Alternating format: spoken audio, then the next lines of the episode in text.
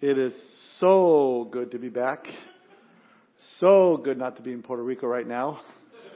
Um, if you need a Bible, just raise your hand and Greg will get one right to your seat so you can follow along with us. We are in Isaiah chapter 58 tonight. So we are making our way through Isaiah. I think we're going to get through 60 tonight, but we'll see. That'll only leave us six more chapters, but uh, it's been great. It's been awesome uh, going through the book of Isaiah. Um, a couple things to pray for before we get into the study. Definitely, we need to pray for the folks in Puerto Rico. You know, when we were there, 80% of the people were without power. That was the Sunday we visited the Calvary Chapel there, and now we know 100% of the people is, is, are out of power. And and you know, when you when you visit a church and you see the people and you get to know them just a little bit, you know, you just feel for them you know, all the more that they're they're having to go through this right now. And so, uh, I want to pray for them. Uh, this evening before we get to the study. And then also, uh, Lisa's Women's Retreat is coming up this weekend. Kathy Dickinson is flying out Friday for that. So we want to pray God's hand of blessing upon the retreat as well. And so uh, let's pray and then we'll get into God's Word. Father, we thank you for this night tonight. Lord, this opportunity for your church to gather together to open up your word, this Bible, Lord, that we have in our, on our laps, in our hands, Lord, and know that it's your word speaking to our hearts and, and teaching us, Lord, what it means to follow you and have a relationship with you. Lord, we recognize the church is not just in this place here, but it's all over the world. And Lord, we do pray uh, for the folks in Puerto Rico right now. We pray for the church that's there, Lord, that you would protect them, their, their building, their facilities, Lord God, that they would be able to get up and running so they through, might be able to minister to the other folks that are there, especially those that don't know you uh, Lord, that they would be a light in that dark place there, Lord God. And we pray for them. We pray for their safety. We pray for the island of Puerto Rico, Lord. We pray that you'd uh, keep the people safe and that, uh, Lord, that this, this hurricane would just, uh, just break apart, Lord, that it wouldn't do any more damage, it would fall apart. And so, Lord, we pray for them. We pray also, Lord, for this coming retreat. We pray for traveling mercies for Kathy as she uh, is flying out on Friday. Lord, just give her a safe flight, get her here. Uh, and just bless this retreat. Lord, speak through her in a powerful way. Bless the ladies that will be coming out for that and all the details left to do for it, Lord, just that your hand would be upon it. And now, Lord, we ask your blessing upon our night as we look to your word. Uh, we're just open to receive all that you have for us. In Jesus' name we pray. Amen. In our last study, four weeks ago, we've been seeing that the Lord has been speaking to His people, the Jewish people, for about the last chapter and a half about repentance, turning from their sin and turning back to Him. And He continues with that same theme in chapter 58. Now look at verse 1 of chapter 58. He says, The Lord, cry, cry aloud, spare not, lift up your voice like a trumpet. Tell my people their transgression and the house of Jacob their sins. The Lord is commanding Isaiah, speak up. Speak out. Send the message. Point out the, the transgressions. Point out the sins of the people around you. See, the people thought that they were very religious. Whenever you want to uh, bring out a person's sin who thinks they're very religious, it, it, doesn't go very well. They're not very receptive. Why? Because the, the religiosity brings a lot of pride, you know, within that. And so when you confront someone, that, that confrontation is never comfortable. It's much easier to let a person continue in their sin than to come up to him and say, hey, I need to talk to you. Now I think about it from a doctor-patient perspective. What if because you don't like confrontation, you don't tell your patient he has cancer? You'd be a lousy doctor. Paul writes this in Galatians 6, 1 and 2. Brethren, if a man is overtaken in any trespass, any, any sin, you who are spiritual, restore such a one in a spirit of gentleness, considering yourself lest you also be tempted. Bear one another's burdens and so fulfill the law of Christ. So fulfill the law, loving one another, caring for one another. Here the Lord uh, is telling Isaiah, don't hold back. Don't be intimidated by the people. Don't try to be politically correct. Tell it like it is without shame and without fear. Cry aloud so people hear. Tell my people their sin. And I tell you, we know this, certainly in the churches today, we're not finding pastors that are, are preaching against sin because preaching against sin is not popular. And, and, you know, uh, preaching against sin is something that, that, that, you know, it doesn't get you a mega church overnight. But God has called us to stand up against sin. Now, that doesn't mean we need to be sin sniffers and fault finders. Oh, you got to sin, you know. But, but but it does mean we need to care enough about our brothers and sisters who have fallen into sin, and to be honest and upfront and tell it like it is. Now it's up to them to receive it or not. The Lord here says the problem is that people are thinking they're all okay. They're thinking, oh, I'm very religious in the things that they were doing, but their hearts really were far from God. Look at verse 2. The Lord says, Yet they seek me daily, then delight to know my ways as a nation that did righteousness and did forsake the ordinance of their God. They ask of me the ordinances of justice. They take delight in approaching God. Eh, in other words, he's saying, the Lord is saying, eh, you're still coming to me, you're still seeking me, and yet you're wondering why I'm not answering you, why I'm not hearing your prayers. Look at verse 3. They, they say, why have we fasted, they say, and you have not seen? Why have we afflicted our souls and you take no notice? Why are we doing these, God, doing these things, God, and you're ignoring us? We're being religious. You know, we're going to church, you know, we're, we're fasting, we're afflicting ourselves. Why aren't you responding? And the Lord answers why. He says, in fact, and the day of your fast, you find pleasure and you exploit all your laborers. Indeed, you fast for strife and debate and to strike with the fist of wickedness. You will not fast as you do this day to make your voice heard on high. What sin is Isaiah pointing out here? It's a sin of religious hypocrisy. Acting all religious, but not really having that relationship with God. The people were just going through the motions. They had this outward form of religion, but the heart of the people was still alienated from God. And so they would go to the temple and they'd go to worship God, and yet, you know, they'd come home and they'd still be worshiping their little idols and still following after the flesh. You know, the same thing happens today. There are people who still on the surface, they acknowledge God, but it's just a surface experience. But it hasn't really affected them down within their hearts and their lives, in their way of living. Listen, God is interested in our hearts a real relationship with Him, not just religion. Remember back in Isaiah 29, the Lord said this in verse 13. These people, they draw near with their mouths and honor me with their lips, but they've removed their hearts far from me. They're just going through the motions. They have the right words, but the wrong hearts. Jesus quoted that same uh, verse to the Pharisees in Matthew 15:8 when he said, "These people draw near to me with their mouth and honor me with their lips, but their heart is far from me." That's what the Lord is, is saying here in verse 4 again. Indeed, you fast for strife and debate, and you strike with the fist of wickedness. You will not fast as you do this day to make your voice heard on high. You're going through the motions of fasting. You're not eating, you know, you're not doing without, you're doing without a meal. But as you do that, your tempers are flaring, and you're fighting and you're arguing, you're fighting with each other. They were hangry. You guys know what that is, right? You're hungry and you're angry. I think we've all been there when we're not fasting. You know, you go, oh, I'm hungry and I'm angry. I want my food now. But here God's people, they, they were fasting and getting hungry and getting angry. You don't do that when you're fasting. Uh, on top of that, the Lord says here they were fasting just to make their voices heard. It was all about self-exaltation. Total opposite of the heart of one who is fasting. Remember Jesus said, when you fast, don't be like the hypocrites who like to make a big deal over it, kind of this open display of their fasting. You know, they would get this mournful face on, you know, on, and they would look all sad and, and weak, and, and, and they'd say, what's wrong with you? Oh, you know, I'm fasting today. Oh, brother, you are so spiritual. Lord saying that's not what fasting is all about. Again, just this religious hypocrisy was going on, and the Lord is saying, stop it. Stop going through the motions when your heart is really not right with me. J. Vernon McGee, a quote, I, I like to quote him from now and then, and, and he comments on this very well. He says, My friend, I'm of the opinion that the Lord could stop many church services today and say, listen, let's cut this out. Why are you going through this form? You're not getting close to me. You're not pleasing me. When you leave this service, you gossip. You have bitterness in your heart. You're not moral in your conduct and you are living loose lives. You think that you're pleasing me by your religious form. I want you to know that you're not pleasing me. That is the reason I'm rejecting you. I don't think Pastor Jay, you know, really served in a seeker-friendly church. you know, he just told it like it is. And that is really what the Lord is saying to the Jewish people here. You fast, but it's all wrong.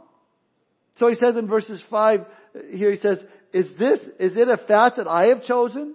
a day for a man to afflict his soul? Is it to bow down his head like a bulrush and to spread out sackcloth and ashes? Would you call this a fast and an acceptable day to the Lord?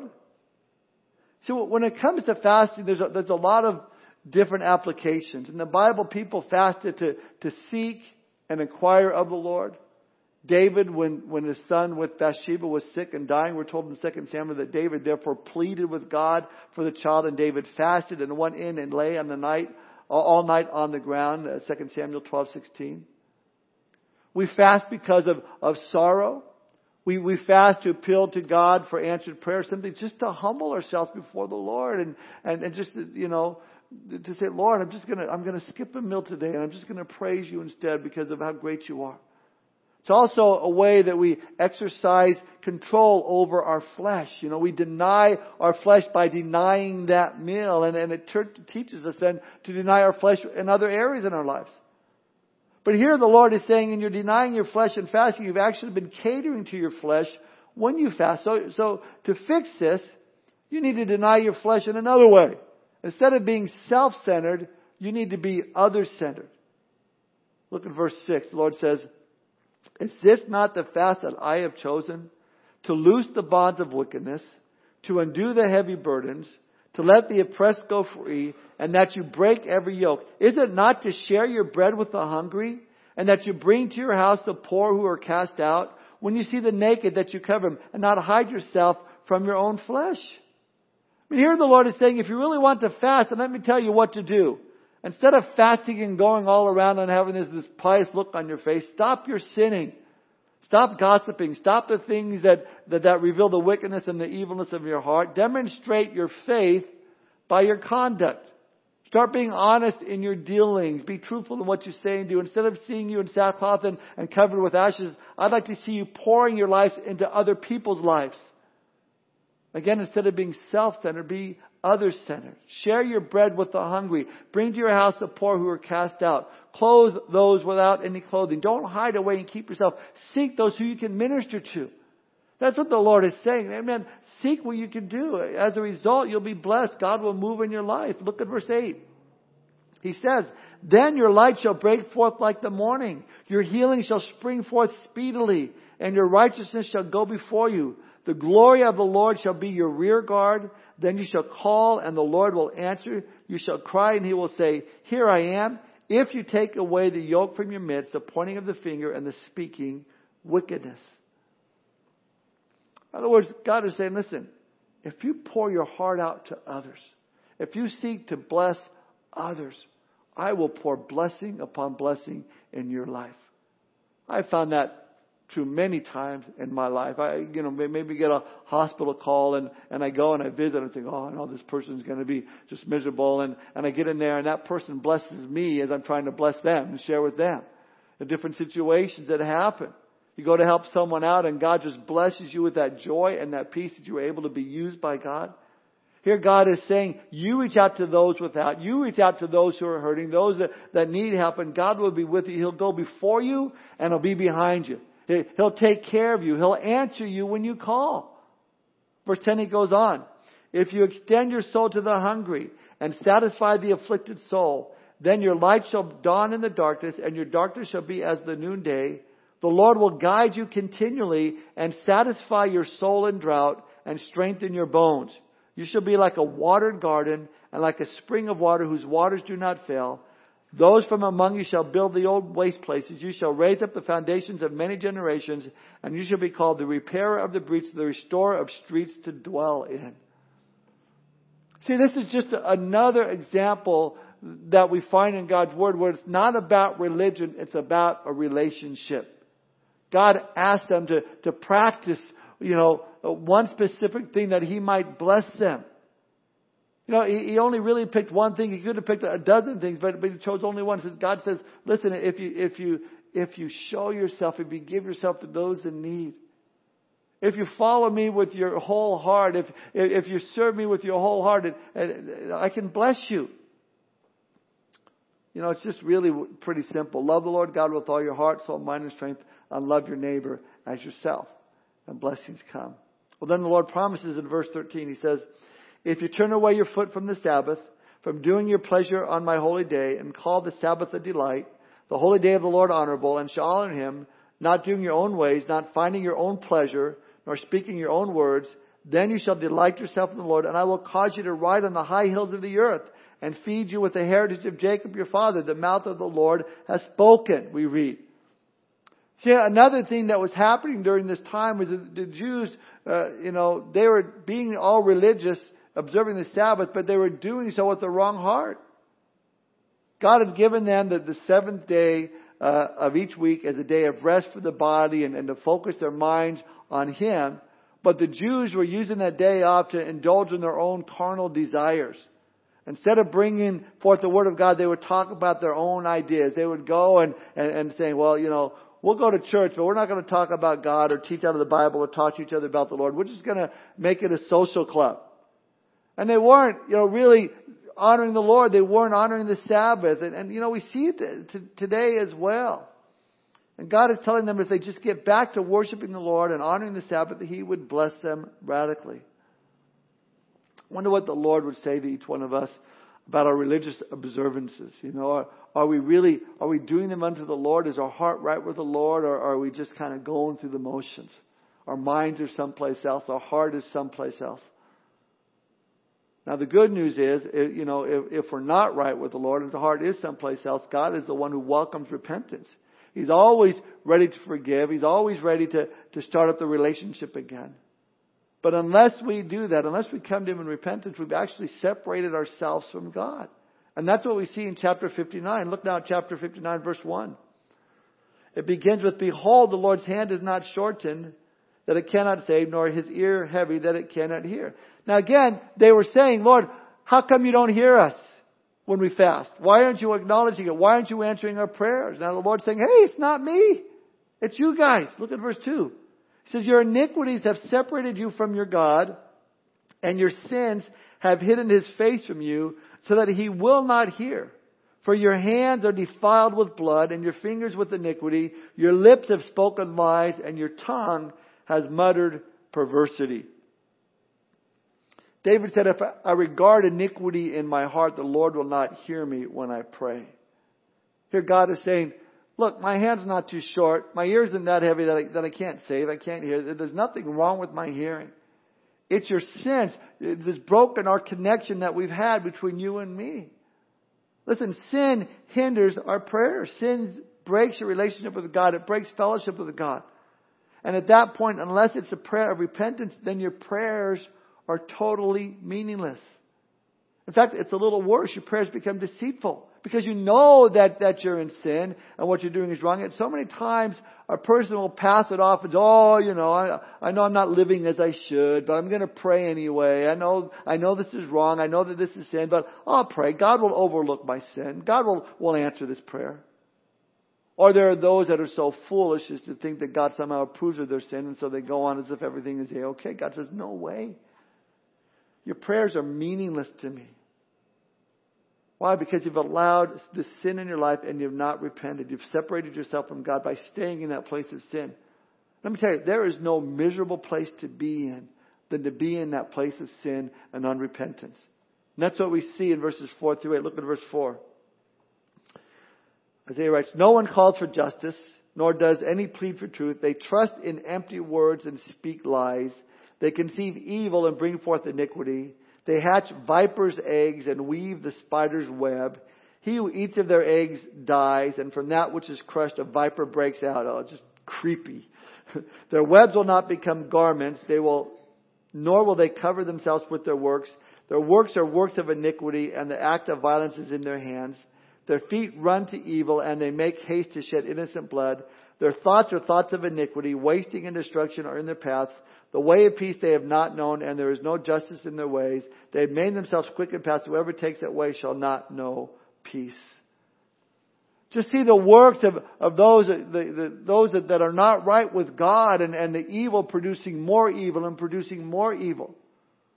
Romans 3, 11 through 18 is a parallel passage that speaks of an open tomb, poison, bloodshed, destruction, misery, all to describe what sin does. Romans 3:17 says, "And the way of peace they have not known, there is no fear of God before their eyes." See, we tend to think of, of, of sin as being unfortunate. God, however, sees it for what it is, deadly. And he's saying that there's no one seeking him for righteousness and truth. Instead, they continue to go down this path of sin with their thoughts and their evil continually. It, it leads to a lack of peace in your life and eventually death. In fact, he goes on, look at verse 9. Therefore, justice is far from us, nor does righteousness overtake us.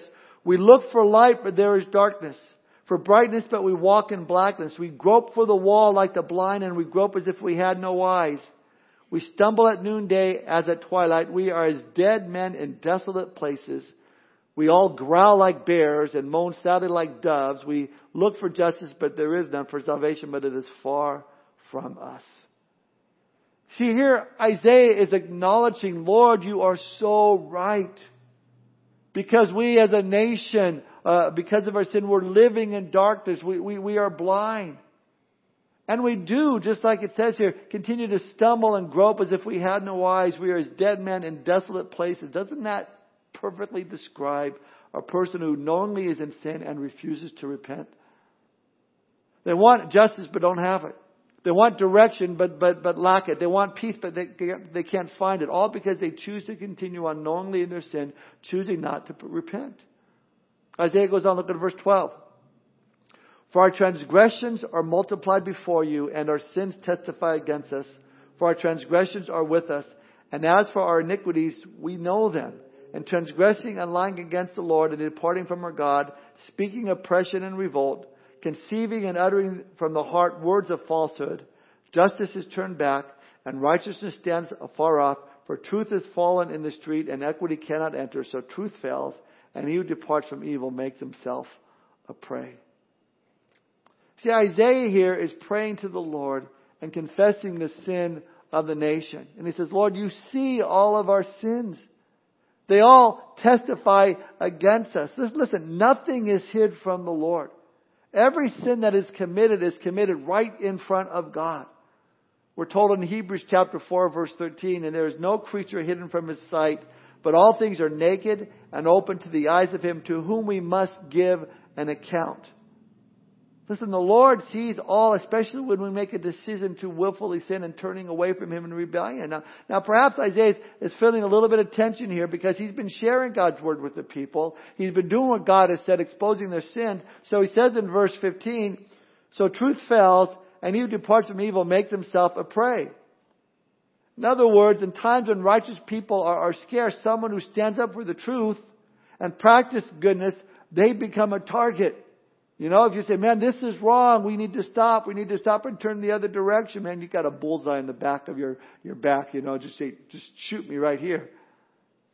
And all you have to do is look at our society today as we see business owners standing for righteousness and being sued and losing their entire business because they won't make a wedding cake for a homosexual couple. Understand, the Lord knows, the Lord sees this is going on. Again, in verse 15, it goes on, Then the Lord saw it and it displeased him that there was no justice. And he's saying that there's no one to cry out against the sin of the people, no justice. People just allowing it to go on and on. Finally, the Lord has to step in. Why? Look at verse 16.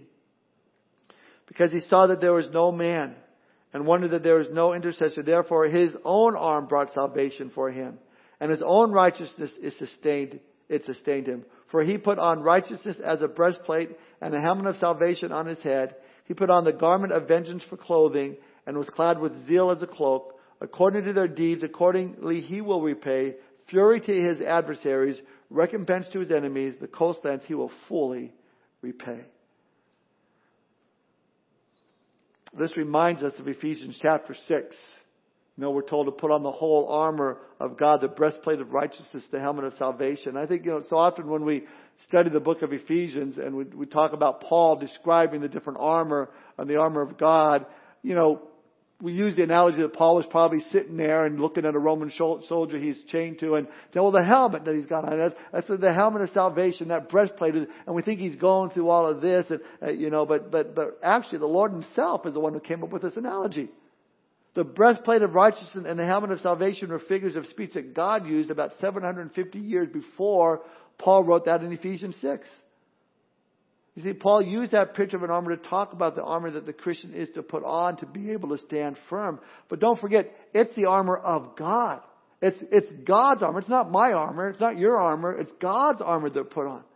It's gearing up His armor to do battle against sin, to, to, to wreak vengeance against wickedness with His zeal.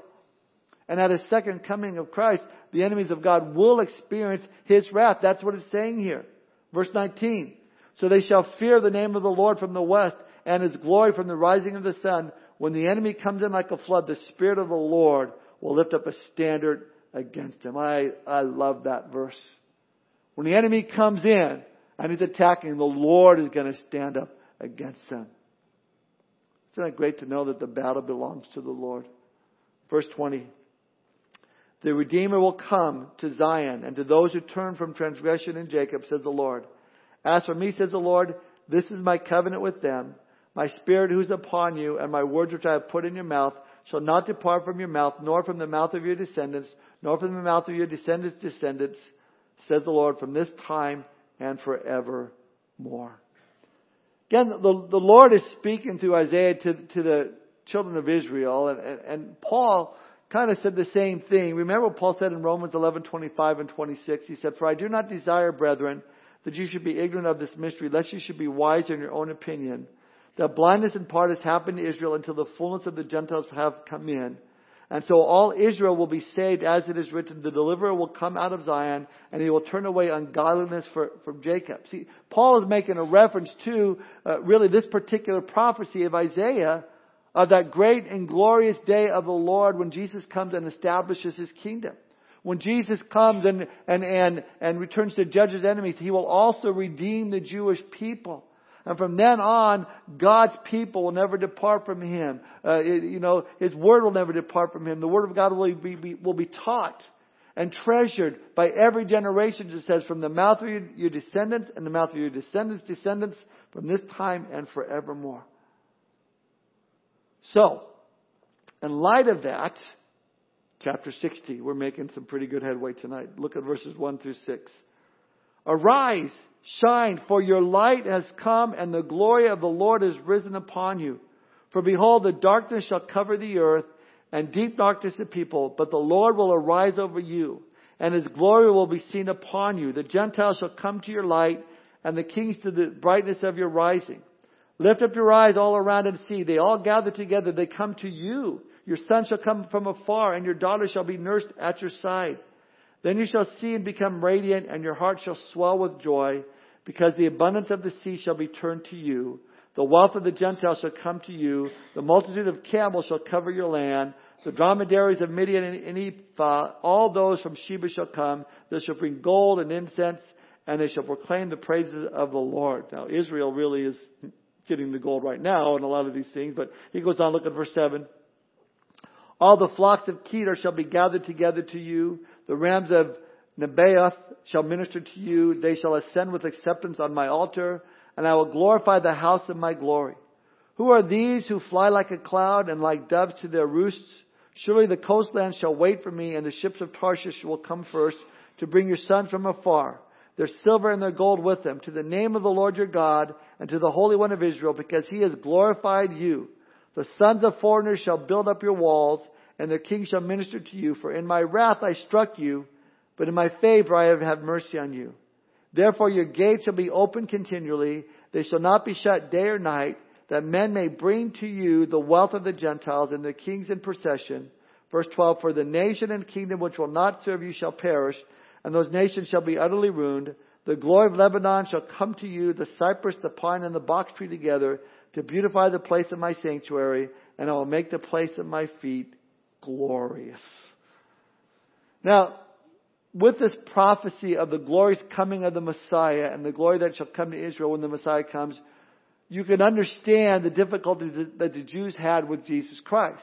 They would, they would read this and they go, oh, that's what we're waiting for. We're waiting for the Messiah to come in and, and our nation to be like this, where the, the foreigners will come in and build up your walls and, and, and all these things will, that'll happen. So when it wasn't happening that way, they were confused. They didn't get it. Even Jesus' own disciples wondered when he was going to overthrow the Roman government. They were troubled when, when he talked to them about his crucifixion. How the Son of Man must be rejected by men and turned over to the hand of sinners and be crucified and slain and on the third day rise again. I think of Peter, he spoke to Jesus about his, uh, started, Jesus started talking to him about his, his rejection, about his death. Peter couldn't stand it. You know, Jesus is telling Peter, I'm going to be crucified and, and, and put to death. And, and Peter says, Lord, don't talk like that. Be that far from me. And the Lord had to rebuke Peter. The problem was they believed Isaiah 60, but they didn't understand Isaiah 53. They had great difficulty because there in Isaiah chapter 53, we read that the Messiah would be despised and rejected by man, a man of sorrows and acquainted with grief, as we hid our faces from him. Surely he had borne our griefs, he had carried our sorrows. We read there in Isaiah 53 that he was wounded for our transgressions, bruised for our iniquities. The chastisement for our peace was upon him. By his stripes we, have, we are healed. We read there that we have turned away everyone to his own way. and The Lord has laid on him the iniquity of us all. You hear in Isaiah 60, we read of the glory that's coming to Israel when the Redeemer comes. How the gates shall be open continually. They shall not be shut day or night that men may bring with you the wealth of the Gentiles.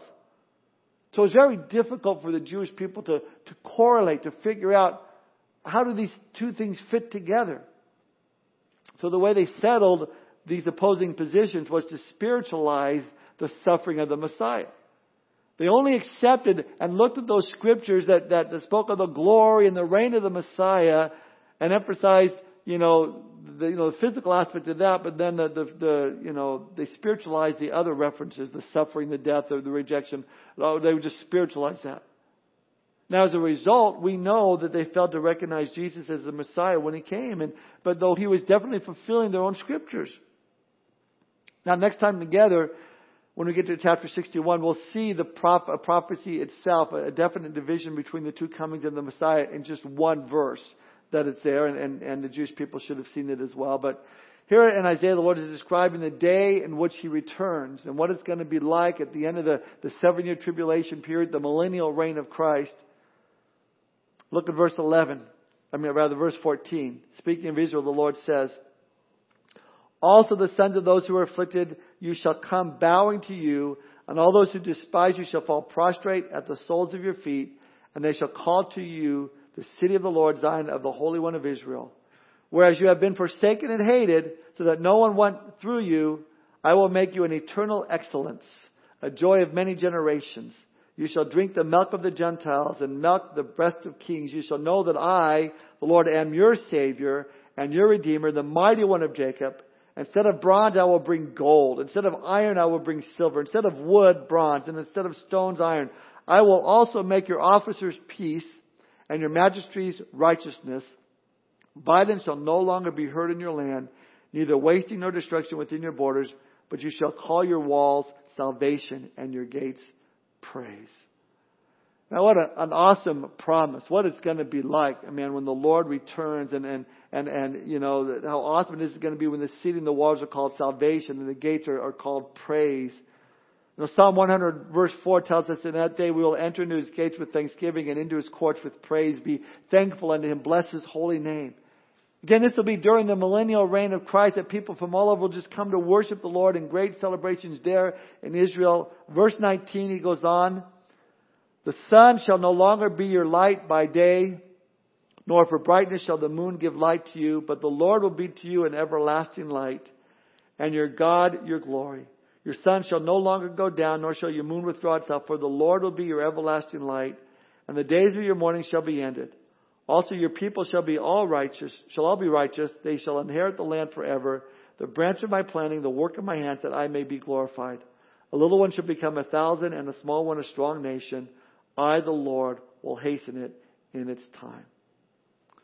So here the Lord is, is declaring His purpose that He will accomplish in His time the glorious restoration of God and the work of God among the people, among the city of the nation of Israel. What a day it's going to be when Jesus returns.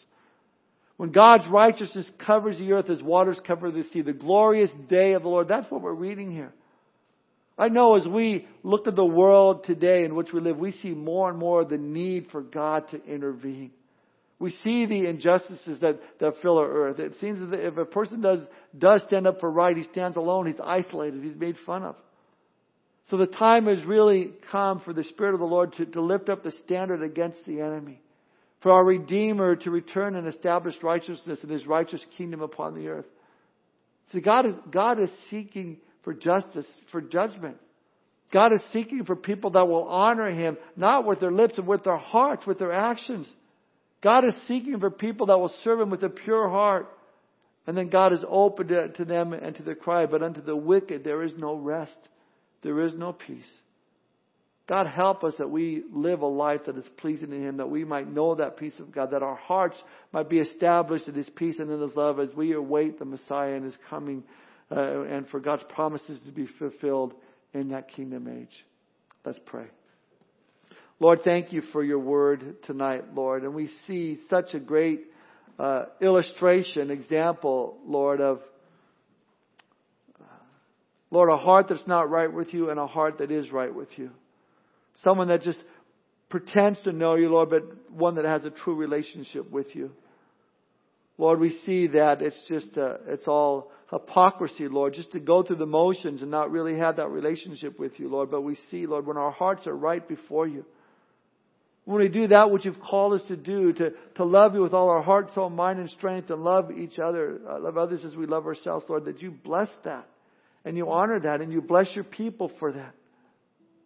Lord, we don't, we don't want to do that because of the blessings. We, we want to do that because you've blessed us, because you love us so much. Not because of what we can get out of it, Lord. Thank you for going to the cross. Thank you for dying for us and rising again from the dead. Lord, help us to live a life that's holy and set apart and pleasing unto you. Help us, Lord, to extend our hearts and, and, really our, our, actions out to those that, that need the help, Lord, to, to those that need uh, food and clothing. Help us to be your arm, Lord, stretched out to help those that are hurting. Again, we pray for the, those in Puerto Rico, Lord. We pray for those that have been ravished by the, by the, the hurricanes in Texas, Lord, and Florida. We pray, Lord, as a church that we can be your arm and extend out and help those that are in need, Lord, that, that we can be those that, that, that seek to do what you've called us to do in your word. Thank you for this night. Thank you for your word. Bless us, Lord, our fellowship time afterwards. Give us traveling mercy on our way home. In Jesus' name we pray. Amen. So I'll stand and we'll do one last song together.